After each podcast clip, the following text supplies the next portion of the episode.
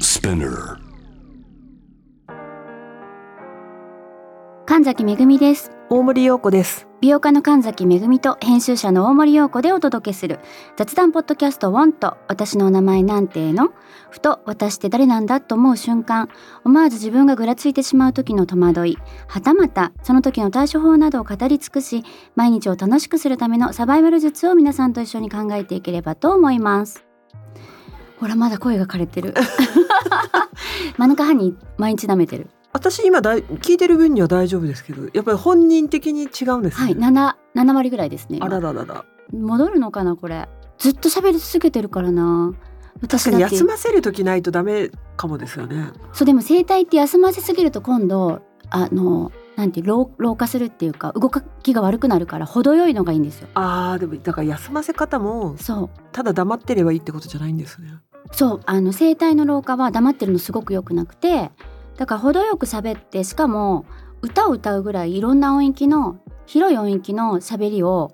そんでなんかこうハッピーな使い方整体のの。をしながら行くといいんだって悪口言うとちょっと締め付ける でしょ悪口言ってごらんえちょっとどどうしようバーカ。 子供そうそう子供子供子だよ供小学生だよ なんかそういうちょっと低く発するでしょ悪口ってああ確かに楽しそうな音域で言わそなういかも声ですね、帯をちょっと潰すっていうかねじるように喋るでしょなイメージ的になるほど。そうするといけないんですよへー悪口言う時もなんか歌を歌うように悪口を言いましょうみたいなそうです逆に 何回も言うけどた竹中直人さんだもんね。感じだけ感じどあのプロポリスのスプレーしたりとかいろいろしてますよああ、うんもうたね商売道具が本当大変だね。なんか自分の声じゃないとニキビができた感じなんかほらああ、なるほどなるほど。うんうん自分じゃないようななんかすごい違和感感じるんですよ本当だ。えそういえば、なんか急展開しそう。うはいんいろいろ今年はもうこの頃始まってるかもしれないんですけいど、はい。あのーいろんな人招いてインスタライブをすることを決めましてええニキビの先生呼んでニキビライブするから、ニキビライブってなどあ の処置の仕方？処置の仕方とできる理由と、うん。防だから守るあ防守る御防うん御と正しい潰ニしキ方ビの潰しでも無理なんだけどほぼほぼあちょっやとっケぱーりススタディそがすごいね。そうそういうのやっていこうと思ってでなんだったらまたその先生に「お友達いらっしゃいますか美容関係で」って言ってあのあ笑っていいとも的なじゃあそこで電話しましょうよ。そこで電話するとこ やりましょうよ。やろうと思ってねうん来てくれるかなって言いましょうよ。そうそうそうあ的なそれでもダメなんじゃない新しい言葉じゃなきゃじゃあ来てなんか欲しいなな とか 言ういいと思って言わせなければいいいいと思って言っても言わせなければいいんじゃないそうそれをやろう行と思ってきましょうともとそかうニキビの先生は私がオファーしたんですけど、うんじゃなくてなんかそういうなんかあんまり私はほらあのいるんですよ友達とか知り合いいるんですよ。うんけどあんまりそういう話をあのやってこなかったから、はまあ、全然知らない方も楽しいだろうし、うんもしその方たちがいいと言ってくださるのであれば面白いなと思って。おううんうあーんうんうんっていうニキビの話生態の話あ確かに整体の先生はそう私ほらボイトレ行こうかどうかい問ろ題いろいろの一人面白い先生が本当うんだそういう先生とかでいいってことだね思いついたありがとうございますうんなんか声ちゃんと出せるっていいなと思っていい よいいなと思ってすっきりするようんうんいっつも山の上でこうあの叫んでる気分になれるよ、そんな気分でいつも声出せるの ね山の上ってうん、スコーンって出ると気あ持ちがいいよそうみたいですね、うんうんうんうんそうだからなんか前もなんか言ったかもしれないんですけどストレス溜まってうんストレス溜まってるかどうかわかんない時なのにカラオケ行きたいって思う時があある時ってストレス大体溜まってて声を出すことでなんか息を大きく吐きたい時のなんか深層心理でなんかリンクしてるらしくってそういう時はカラオケ行った方がいいよって言いますよね言うからだけどほら私別にカラオケは気持ちよく歌える何声帯が持ちたいじゃんそうだったらばっていう いう論法なんですけど。でも聞きますよね仕事とかしてるとスタッフの人が「あーカラオケ行きたいな」ってよく言ってるはい、それうんその人にはその人は本当ストレス溜まってるってそいううだよこねとを、暗にみんなに喧伝してるっていうだよ ねなんか氷 噛んでるかカラオケ行きたいなって言ってるかはサイン「ああ疲れてる?」っってあそうねそうねうんうんうんあ、そうそうそう。みんななんか噛み出すよねストレスゴリゴリゴリゴリって。あれ何なんですか。あれあ噛みの締理めて屈は何なんこですか。こでなんか噛み締めちゃってんだろうねストレスを受け止めちゃってるから顎張ってくるじゃないですかあそれをほぐしたくてほぐしたくてガリガリ噛むんですか。へなんかほぐしたいっていうかそこで受け止めたいんでしょうねーなんじゃないのって思ってまあ氷はね鉄が足りないとかっていうあーそ問れ題もはありますけどねそれは聞きますよね。うんうんあでもストレスで鉄が減ってとかそあうるだよのか。ねだからへー私必ずあのストレス溜まってると蜂と顎が大きくなるんですよへえ。噛み締めてるからあとここ凝るからがほぐしてもらうと顔が1.5ぐらいちっちゃくなる、一点五ちっちゃくなったら神崎さん握り拳 ぐらいになります。 いやでももともとちっちゃいんだから。全然違くなるからうんストレスってやっぱり良くないまなあっねて顔つき変えますよね。思ってるへーからなんかそういうインスタライブねやるやる。今年 はまいろんなことやるから、うんもう何も驚かないよ私は。そんなことを考えてのニキビの話ねままあいいんだけけどニキビそう生体もそうですけどなんか話そうと思ってたの忘れちゃったねど。え忘れちゃったの。うん忘れちゃったうん大森さん1月苦手だもんね1月ねっていうかうん本当にやっぱり低血圧なわけでもないんですけど、うんうん本当になんか朝バーンってシャキンってするまで時間かかるのと一緒で、年の初めがまあうんなんか確かにね一緒の論法、なんかその12月を25メートルと例えると最初のジャブンと飛び込んで、うん潜水してるとこ時だよね1あの、う月ん、25メートル泳いだことありますありますよでしょあるあるけど最初飛び込んでさ用意さって飛び込んでまだ潜ってるじゃん最初の頃私だから飛び込んでないかもしれないなまだあーえずーっと同じ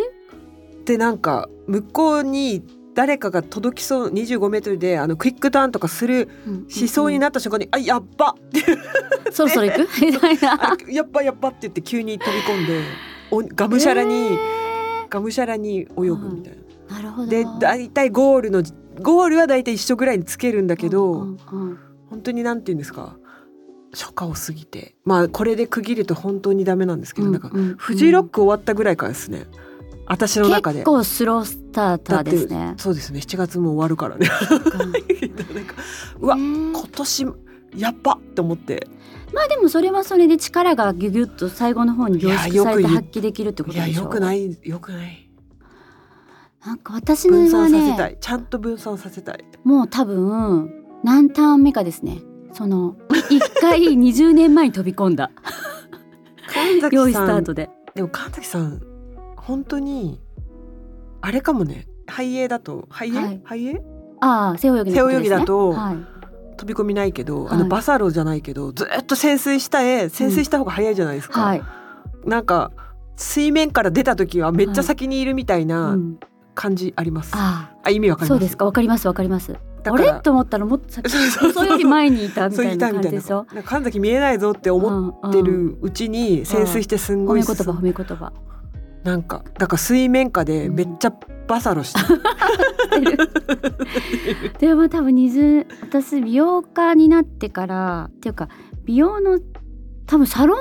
を開いてからあー二十何年たあっらららら20年くらいなのかなだからその時に美容を始めるぞって決意した時に飛び込みあ一ー回も陸に上がってないんですよ私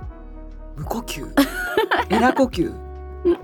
時々クロールでこうやって吸って捨てるけどだからそのなんだろうずっとターンしてる感じですねまただからみんなそれぞれでしょうね3人に1回陸に上がる方もいるだろうしまあ、それが1月じゃない方もいらっしゃるだろうしはたまたずっとあのパラソルの下でのんびり過ごしてる方もいらっしゃるだろうしね。だから私さっき飛び込んでないのかもじゃなくてあれかも、肺炎でいうところうのん浮かんでるだけっていう、あのなんか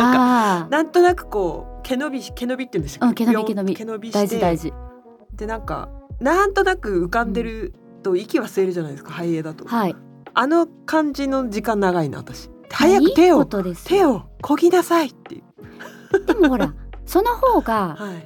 いよくウォッチできるからねいろんなところがあ確かにあうのん歓声とかも聞こえてて、うん早うくん「陽子ちゃん行きなさい」みたいな声とかも聞こえてるのに、うんうんちょっとだけ耳つけると聞こえなくないですかなんかあのあ水確かに 都合の悪いで 時都だけ合のいい とこだけ水面に耳をつけ聞こえないようにするっていうまあまあいろんな泳ぎ方がありますからね、はいまあ、1月そうね私はもう半年ぐらいのところですかね1 月何言ってるか分かんないけど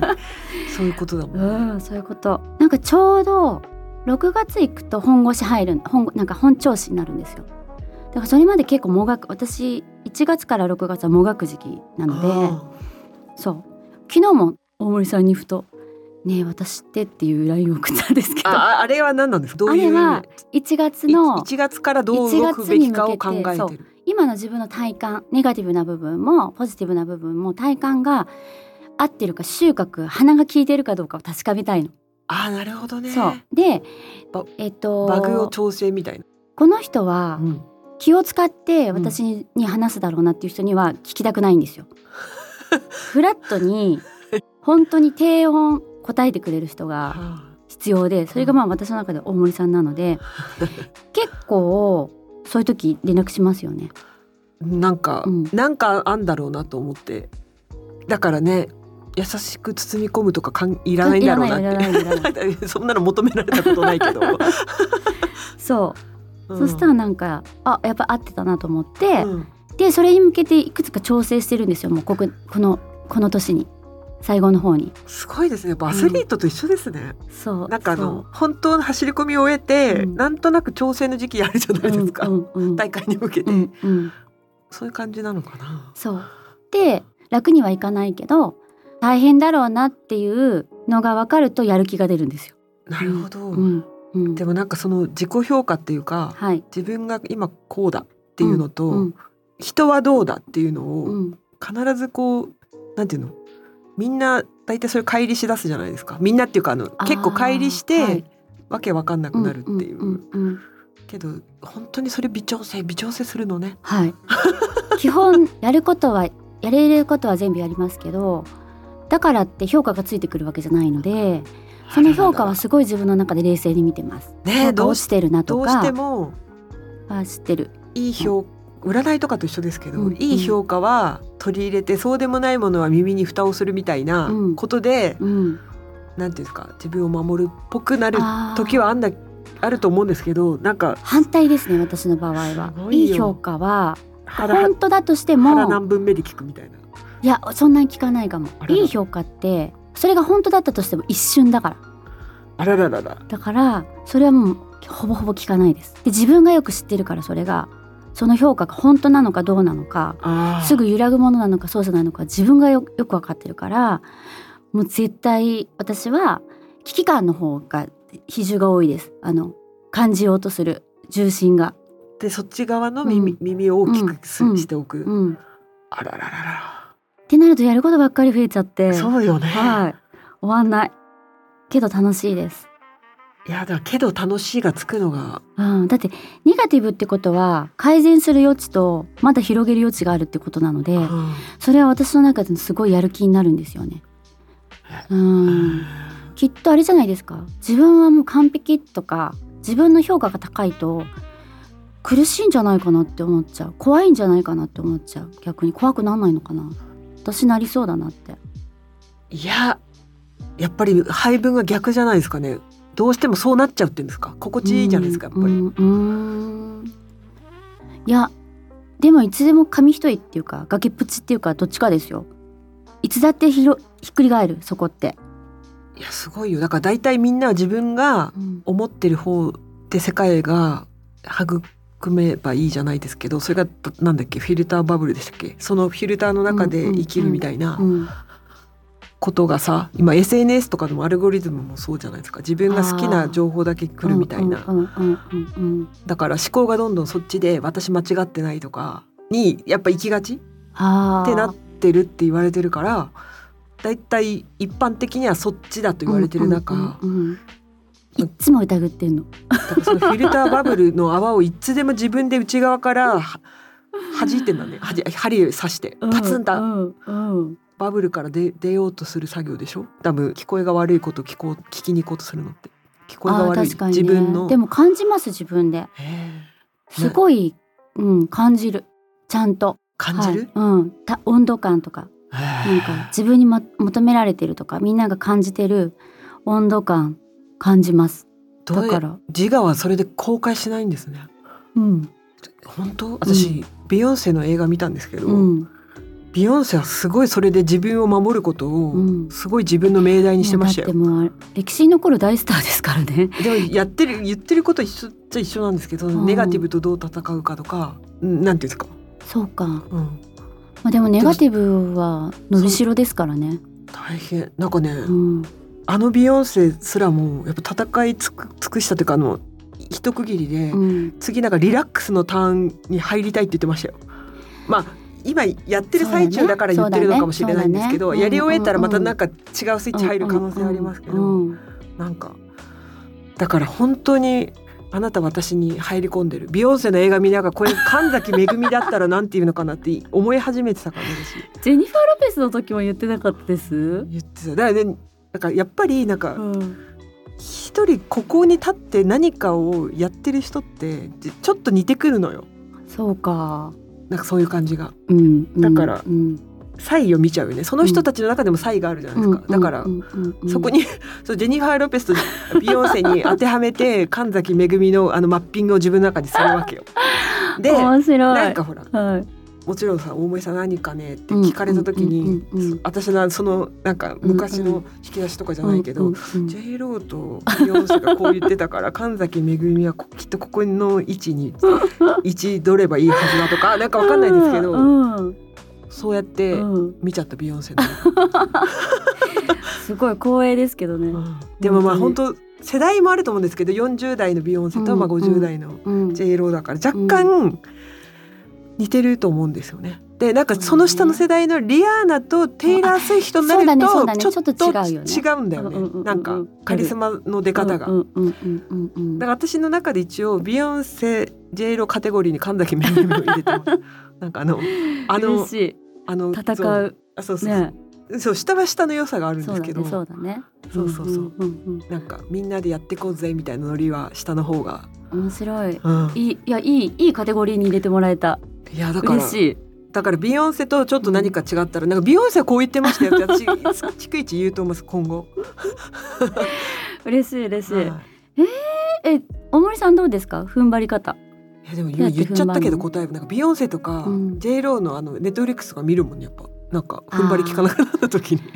なんかいいですよね昔っはていそれこそ私たちもちろん偉大はいな方たちだっけ、ナイチンゲールとかさ、い。そういうちょっと偉大すぎる、はい偉大すぎるっていうかもうとなんかちょっ歴史と上のね、そうそうそう偉そ人うなんかですよね。ナポレオンの話聞いてるのとあんまり変わんなくなっちゃうっていうかね。の女性の生き方みたいなものだったけど、うん今そうやってすなんていうの意外と距離感近いっていうかあ共鳴できるっていうか現存しているねえねえねえねえ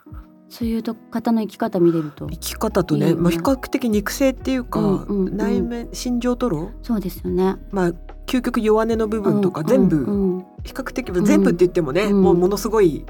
取捨選択されてるとう思うんけど、うんやっぱりつまびらかにしてくれてるのうをん、逐一見れるってすげえすげえことだなと思いながら、すごいよね。でもやっぱりこんな人でもこんなことになってんだから私頑張んなきゃとかの感じで、うん結構夜中にぼーっとその2つは見てる時ありうんうんうまんそうだよね。す。 はい、私も見るな、その日本そういう結構見るな。うで、小森さん自体はんえ何がどうやって踏ん張るんですか。そうやって踏ん張るの、そうやって見見るの。それは見るのは、まあ、一つのねテクニック的にはそれあるなと思いつつ、うんうんうん踏ん張るって自分だけの力って話でも踏ん張るってなんかいろいろありますよね。本当になんかやなんかしんどいなって思ってる時に踏ん張る時と、はいなんかちょっと調子どうするこうなんか乗らねえなみたいな時のうん乗せ方とかもあるだろあうし。ー確かに乗せ方は本当にね、それに関しては時が来るのを待つってことになっちゃってるの私。ななんかあのじ自分がそれをよく分かってるっていうかなんかうん乗らない時うんうんうん本当に乗らないけど、乗った時に自分ででもなんか超人的な乗り方するから、うん、するよね。あのももう待つそそっちに関してはもう待つ構え待つ待つあのもうどうにも転化できないんですよ自分で。待つ人って誰だっけえ泣くまで網待とう網以外に泣くまであ待そとれうは泣徳くまで待とう徳川家康ですよねそうだそうだ家康ですね家康、ん家康型あじゃあすごいじゃんすごいじゃんのなんかわかんないけどあの松潤の大河はちょっと脱落しちゃったからですけ歴ど史も面白いですよねみんななんか、でもね歴史上性の格出てめっちゃ面白いよねすごいすごいやっぱ、うんなんかやっぱりね人間はのなんか本質変わんないなっていうそうだね時代と私かなじゃんなかいまで待てないなあいや織田信長なんじゃない、うんあちょっと感じ悪いかしらあでも殺さないあんなに殺さないああの手この手で結構鳥をどうやったらあのこう調子に乗らせられるだろうかって豊臣秀吉何でしたっけ泣かせて見せよう見ようホトトリスあそっちかそれかもそれかも じゃあ首見た方がいいんですかたけしのあそうだねうん わかん見てなないけいどなうんあそうだねそっちだよそれだけ聞いたら私本当にそうだ、うん強引じゃないの私あの北風と太陽太太陽派だからなんか豊臣秀吉像とはなんとなく合わなかったけどなんかそうなのよホトトギス理論で言うとそっちだよ完全に秀吉ですね、うんそうですそうですあすっきりしたあそう本当にすっきりしたなんだろう面構えがずっと信長ちょだっってと思待っってて ここねあの戦うな顔がなんねていうか なんかあの概念図みたいなあれあれいつだって前のめり的なな感じでしょうん、あとなんていうかあの強そうな感じっていうか、はい戦顔っていうかね、はいい、はいはいはいはい。なんかいやいやホトトギスですよ私そういえばつでもなんか敵がいるみたいな感じとか、あそれもそうなんですけどね自分ね自分という敵あねそうそうそうそうそう、なんか確かに確かにここで面白いよね姫の名前にならないところがね一向に姫が一人も出てこそないうだねでもやっぱ今までそうですよねでもね、うん春日の局的なものにも別に自分の大奥を取り仕切る感じでもないんだよな、そうねでもあれはあれですごい重要なそうですそうですそうですよでも歴史上の人物で春日の局も姫じゃなかったんですいませんそうだねそうだねイメージそうだから姫は出て こない私たちの話に春日の局は局で素晴らしいなと思うんはいですけはいそうですね面白い誰が好きなんだろうねみんな歴史上の人物はど、そうだね日本史とまた世界史で違いますよね、違うでも日本史好きだな私歴史すごい好きです何回も言ったけど「源氏物語」も何回も何回もあれあれ何回もじゃあ読今んで度るのタイが大変ですね紫式部だもんねそうだよね、うそうそうそう何回も読んでんななんかいいよね人間味が溢れてるじゃないですか、なんかあれすごいですよね、うんであれで作家先生で訳す人で結構違うんです違うのだからそれによって読み分けてるんですだ誰よ派なんですか私一番最後に読んだのはほら私田辺聖子派だったんですけど どうでもいいんです一番あれ田辺聖子数年前に出たやつ知りませんまあでも一番は申し訳ないけど私朝木夢見しあそれはそうですね 漫画も流行ったよね昔小学 生中学生の時朝木夢見しうんはやであ私あれで本当に古文乗り越えたと思ってる、ねえ古文面白いいやしあの色のね表現とかも美しいんですよな。本当に大森は紫式部じゃないあの「源氏物語」になると古文の点数上がるっていうああ面白い私古文で文章のリズムを覚えたかも心地よさってあまあ音ですもんうねんほぼねうん意味はちょっとよくわかんないからそうねすっごい面白かったし掛け言葉みたいななんか直球じゃない言葉とかいっぱいあるじゃないですかそういうのすごい惹かれてなんかうん愛の生きてるかも私。いやまあねだから本当古典ってうん、すごいんだよやっぱうんシェイクスピアとかもさ、うんなんか私全然そうだね詳しくないけど、やっぱ全部が入ってるっていうもんね、うん、そうだよね。そういいあね、そうそうだから私またこれずれるけどなんか本当になんか新作とかをガツガツ見てしまってるんですけど本当になんか昔良かったものもう一回見ようっていううん、のはちょっと2024は積極的にってう感じ、ん、あれ面白かったえ飛行機の帰りに私あれ見たって言ったじゃないですかなんだっけわかんないです飛行機の時にクレイジーリッチを3回見たって言った時にのけ取ったんですけ どそれ以外覚えてないてかその後に、はいあのさすごい面白いあちょデュバリー夫人だよデュバリー夫人あージャーヌ・デュバリー夫人はいはいあでも日でこれが日本に放映してない来るのあ今度来るのね、そうそうそうでなんですけどこれもすごく面白かったよ、だから昔に比べてこう女性うん、のこうういう主人公にした、ん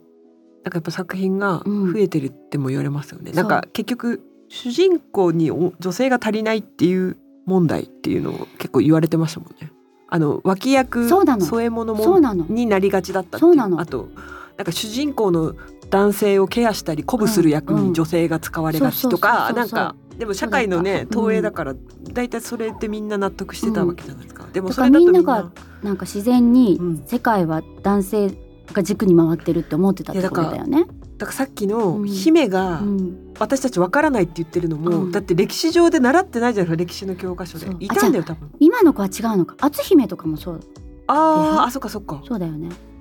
でもれで歴史の教科書にうん、こってりはそ載うっそうてそなういで乗っしてょなかった乗ってなかったクレオパトラぐらい楊貴妃あ確かにそうにでもなんか世卑弥界呼三大なんか世界三大美女みたいなものしか残んないじゃないですかそうやって そうでも卑弥呼とかそういうクレオパトラとかも今になって話がいっぱい出てくるじゃないですか、うんめちゃくちゃ面白いよねそんな人物だったんだだから多分いるんでしょうねまだまだいっぱいとか、うん、いるよ単に、うんあの書物とかうんに記されなかったっていうそう偉だよ人たち、いるよね、うんだから絶対語られてこなかったって言われてるもんね、うん、ねモーツァルトとかそういうベートーベンとかも話はいっぱい映画になって見てきたけど、だって結うん構、なんだっけあの男名前で出さないと評価されないから、うんあのうん奥さんが書いてたのを、うんあの自分の名前で出してるそ人うだがねノーベル賞取ってたみたいな、うんうんうんなんかの見たななんかメリル・ストリップとかやってた記憶があるんですけどなんかそうなんだだからそれぐらいだから文献とかも本当は、あの女の人書いてるものとかを私たち男の人が書いたと思って読んでる説とかは何作かあるんじゃないかなっあるてよねきっとね思ってますうね。んそんな面普通白にいな多分吸ってもらえなかったとかああると思うんでね。うんうんうんまた同じストーリーでも男目線すいませんおあえて男目線うん女目線と言いますが、違うだろうしね、うん全く感じ方とか絶対違い描ま写のす仕方とかね違いますだからね男性はそれを英雄と思ってるけど女性から見たらただ向こう水なだけと思ってることと かなんかあるよねなんかあるときっね思うだからうん面白いな男性はすごいねヒーローものとして描いたのを女性はめっちゃブラックコメディとしてうんうんうんうん作品を撮れるとかうん同じヒーローでもねなんか絶対あると思うそうだよね面白いなということで、ほらね、踏ん張りのリあズ何ムのの乗話せですか方教えて リズムのいやだからそれは本当と徳川あそこ待つのか家康型けどさ私はね待ってたら待ってられない時ってあるじあゃなまいだですか秀吉だ からさ策をろうなんか講じるわけでしょあの皆さんに置き換えた時にうん待ってられないケースの方が多いんじゃないかあまなあそうよねと思って、だって日々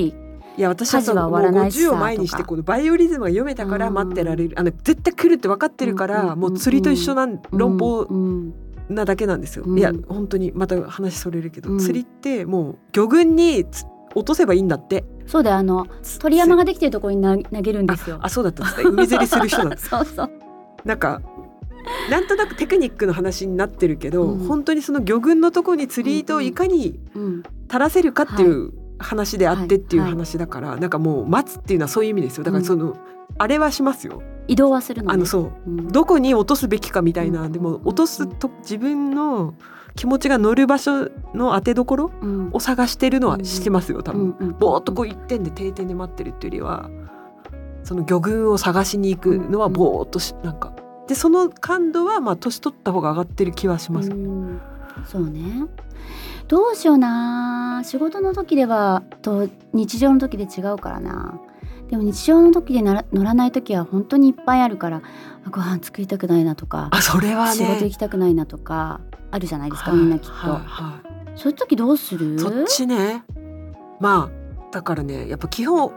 子供がいないってかね子供がいないとご飯に対してはものすごいそしたらもうあそっか吹っ切れるんですよ。そっかそっかそなっんかかそっかこのすなんていうの成長とかの概念じゃななくてもう本当自分の気持ちと向き合えばいいだけだかうら、んうんうんザ自炊になるんで基本的には。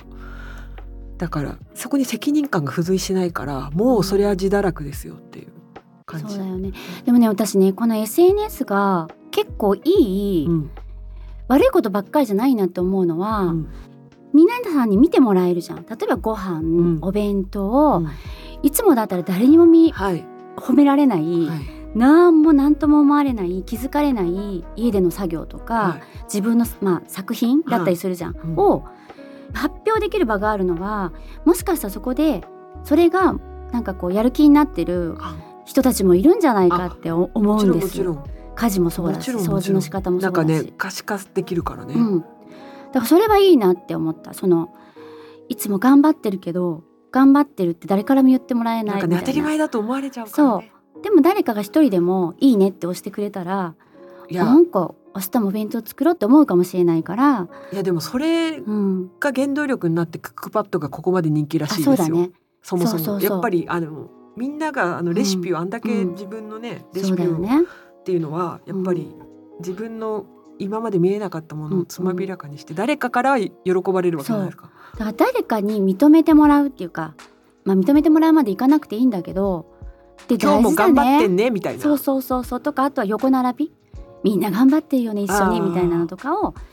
やっぱ感じられるのはいつも私ほらここで SNS の悪口ばっかり言ってる からいいところはあるよねっていうまあだからねそれがまた表裏一体だから難しいんですようううね。んだから程よくねそうそうそう。っていうことなんですけどあの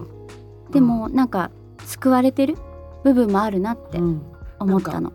ちょっと話ずれるけど、うん SNS は投稿7割見るの3割に変えた方がいいって言ってましたね。あー大体そうかそれが逆転してくてん見るの専門のし方がやむらしいです。あーなるほど。だかじらゃあバシバシ皆さん評価気にせず投稿していくっていうことあですそね。うそうそうそうそう、うんであのっていうあの SNS はそうやって使った方がうんうん健康、あの心の健康が保ちやすいらしいですっそうだよね。て言ってましたあの見るの専門の人が一番うん病むって言ってましたそうだね。あの浴びちゃうから、うん放出する場所がないもんはね。い、で発信する側の気持ちが分かると、なんか見方変わるからっていうのもあるあかるら、よね。はいまあでも年の始まりだから結局あれじゃないですか。その発信したりするってバランス取るのもいいけど、お金はかかるけど。ちょっと新しい靴買ってみるとかさ、うん新しい服買ってみるとかさ、うんなんかあ新しいリップ買ってみるとあそか、うですね思わずちょそっとれ気持ちが上がるそう外出たくなっちゃうかもいみたいなやつを取り入れたり、お弁当作るのめんどくさいなと思ったら新しいお弁当箱買ってみたとかわかるお弁当箱で見栄えって全然変わります全然違う全 然違うもうほんと全然違いますよとか食器買ってみるとかねあのそういうのがいいかもね本当食器も思う食器は本当うにんなんか料理一緒でも盛り付けでこん全だけ然違うからね全然違う私お箸買いましたもんだから、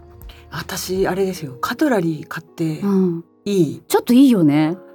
なんか丁寧な感じするのよそれ だけであの食あの暮らしがねうんうんうんその時間を大事にしてるように要思うはよえねそんな感じの自己暗示なんかもしれないけど、うんうんうん若干なんか料理をうんなんか切るとかいうね、うんナイフとかね、うんうん切る行為がちょっそうと、うんちょっと尊くなるから、そうなんですだからちっちゃい自己満足を迎え入れるって大事だよねそうするとなんかうんあれで、まあちょっと逆逆説だけどなんかあのナイフを使う料理逆算でやるとかね作ちろうょかっってなるよねと動機が増えるんですそようね。そうそうそう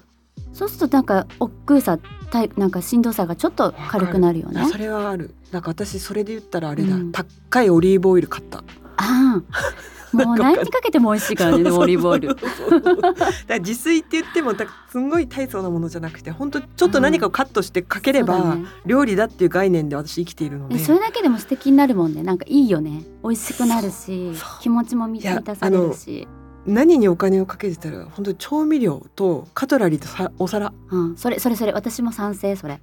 あのついてくるからねいろだんいなもんぶが自己満足っていうかあの満たされるから、うんでもさ高いオリーブオイルとか私ごま油も好きなんですけどさあれってワインぐらいヴィンテージワインぐらいの値段するよね。すりしますけど私うんほらワイン飲まないから、うん、もう全部そっちにもうな投資できる そんうでかでも贅沢消え物にお金かけるっていや本当贅沢いやでも本当皆さんこれを聞いてる方あれかわかんないですけどね化粧品とにどっちかけるって話をもうだから自分のあーあのお金は一緒なんで確かどの消え物にどのお金を投資するかは自分の取捨選択なんでにでもどっちも身になるからねそうそうそうそうそうそうそう、ちゃんと染み込んでくれる自分の中にあそういいオリーブオイルは内側からだし、 なんかすごいすごいス無キ理ンくりケアもお肌育ててくれるからいやよそうそうでもオリーブオイルもなんかやっぱり果実酒と一緒ですよって言われて絞るから、ね、そうですよ美味しいオリーブオイル飲めるもんね飲める飲める、うんあとはそうだからバルサ果ミ実コとかもジュースと一緒だっていう,、んそうですよねでやっぱり遠くから運ばれてくるものは、うんやっぱ遮光された瓶に入ってるってことは、うんうん何が重要なのかとか、そうですね なんか一応うんちく全部聞いて、うんうんうんそれは高くてしょうがないですねなんて言思っうて、美味しいしねそうそう香りも豊かでねそうそう手絞りそうなのよ高いのとよかでもだから大事に噛み締めて食べるもんねそうだから値段の理由をちゃんとうん納得できたら、まあ行くっていうなんかむやみやたりにね高いものがいいってわけじゃないからね、うんでもね私いつもね韓国に行くとあオリーブオイルももちろん買うんですけどごま油あごま油まあわかるあ2万とかするわけよあで美味しいのは知ってるっていつもその前に立ってお店屋さんあで、は結構10分ぐらいいはい話し込むのごま油とああおみお店の人じゃなくてねもうだって全部聞いてるからあもう全部分かっててごまと対話するのそうで買おうって思うんだけど結局買うんだけどやっぱ高いわけよでもねじその対話が重要なんですね自分を納得させるのにねだってお金使うのってちょっと罪悪感もあるじゃないですかいろいろなんかこんなにもお金これに使っていいのかなとか、思いますよ、うんだからねそれをなんか自分で納得 全部自分で納得させるためにそうそう理由は知っといた方がいいっていうそこうとねけど「えい」って買って、まあ、も持って帰るじゃない、はいあの香りがするたびに買ってよかったなってちょっとあと思い出込みで香るからね、ううなんかそうそうそうそうあんなに思うちょっとねなんかかけ方も気を使っちゃったりとか、うん、美味しいんだ よ香りの立ち方がね本当に違う全の然違ようんだよねそうそんな感じでやっぱだから自分がなんか気分が乗っていけるような何かをねそうちょっとしたことでいいですよね、うん暮らし事から見つけたりそうしてるあとは何自分があと何型かですよね豊臣秀吉型なのかあのみ徳んなそ川んな家に康型なのかみんなそんなに歴史に興味ないかもしれなあいそっかうん本当うんいやこのそんなにじゃないですか女性は特に本当うんわかんないけどねやっぱでも天下太平の世を作っなた徳川家はほら結構しらうやっぱりすごく好きだけどさそのだから戻っちゃうけどさ女性が興味を持つような話がなかったかあらそう歴史にかいやでも、うんだってさ統計取ると統計ってどういう統計だったか忘れちゃったけどやっぱ江戸時代が一番幸福だったっていうあーなんかの数字出てましたよ数字なのかな、そうなんだうん、でもなんか江戸時代は寿命が短まかあったよ、基金とかいろいろある、うんでもほら寿命が長いことが幸せですかって話だから今度まあまあまあ確か深ああこれまた今度にしようかあそうですねこれ長くなっちゃうねディベートみたいになっちゃうからね すいませんはい、はいえー本日もお聞きいただきありがとうございましたこのポッドキャストは毎週月曜日と水曜日に新しいエピソードが配信されますスピナーのほか Apple Podcast、Amazon Music、Spotify など主要なリスニングサービスでお聞きいただけますお聞きのプラットフォームでぜひフォローお願いします。Apple Podcast でお聞きの方は5段階評価とコメントもお寄せいただけると嬉しいです。感想はハッシュタグカタカナで want メッセージの宛先は概要欄にあるメッセージフォームのリンクからご投稿お願いします。またこのポッドキャストの X と Instagram のアカウントもありますのでアルファベットで「WANT」と検索してぜひフォローをお願いします周りの方にもおすすめしてもらえたら嬉しいです月曜日は皆さんからのメッセージにお答えする回も配信しています。番組説明欄にある投稿フォームの URL からぜひメッセージをお寄せください。それではまた月曜日にお会いしましょうう。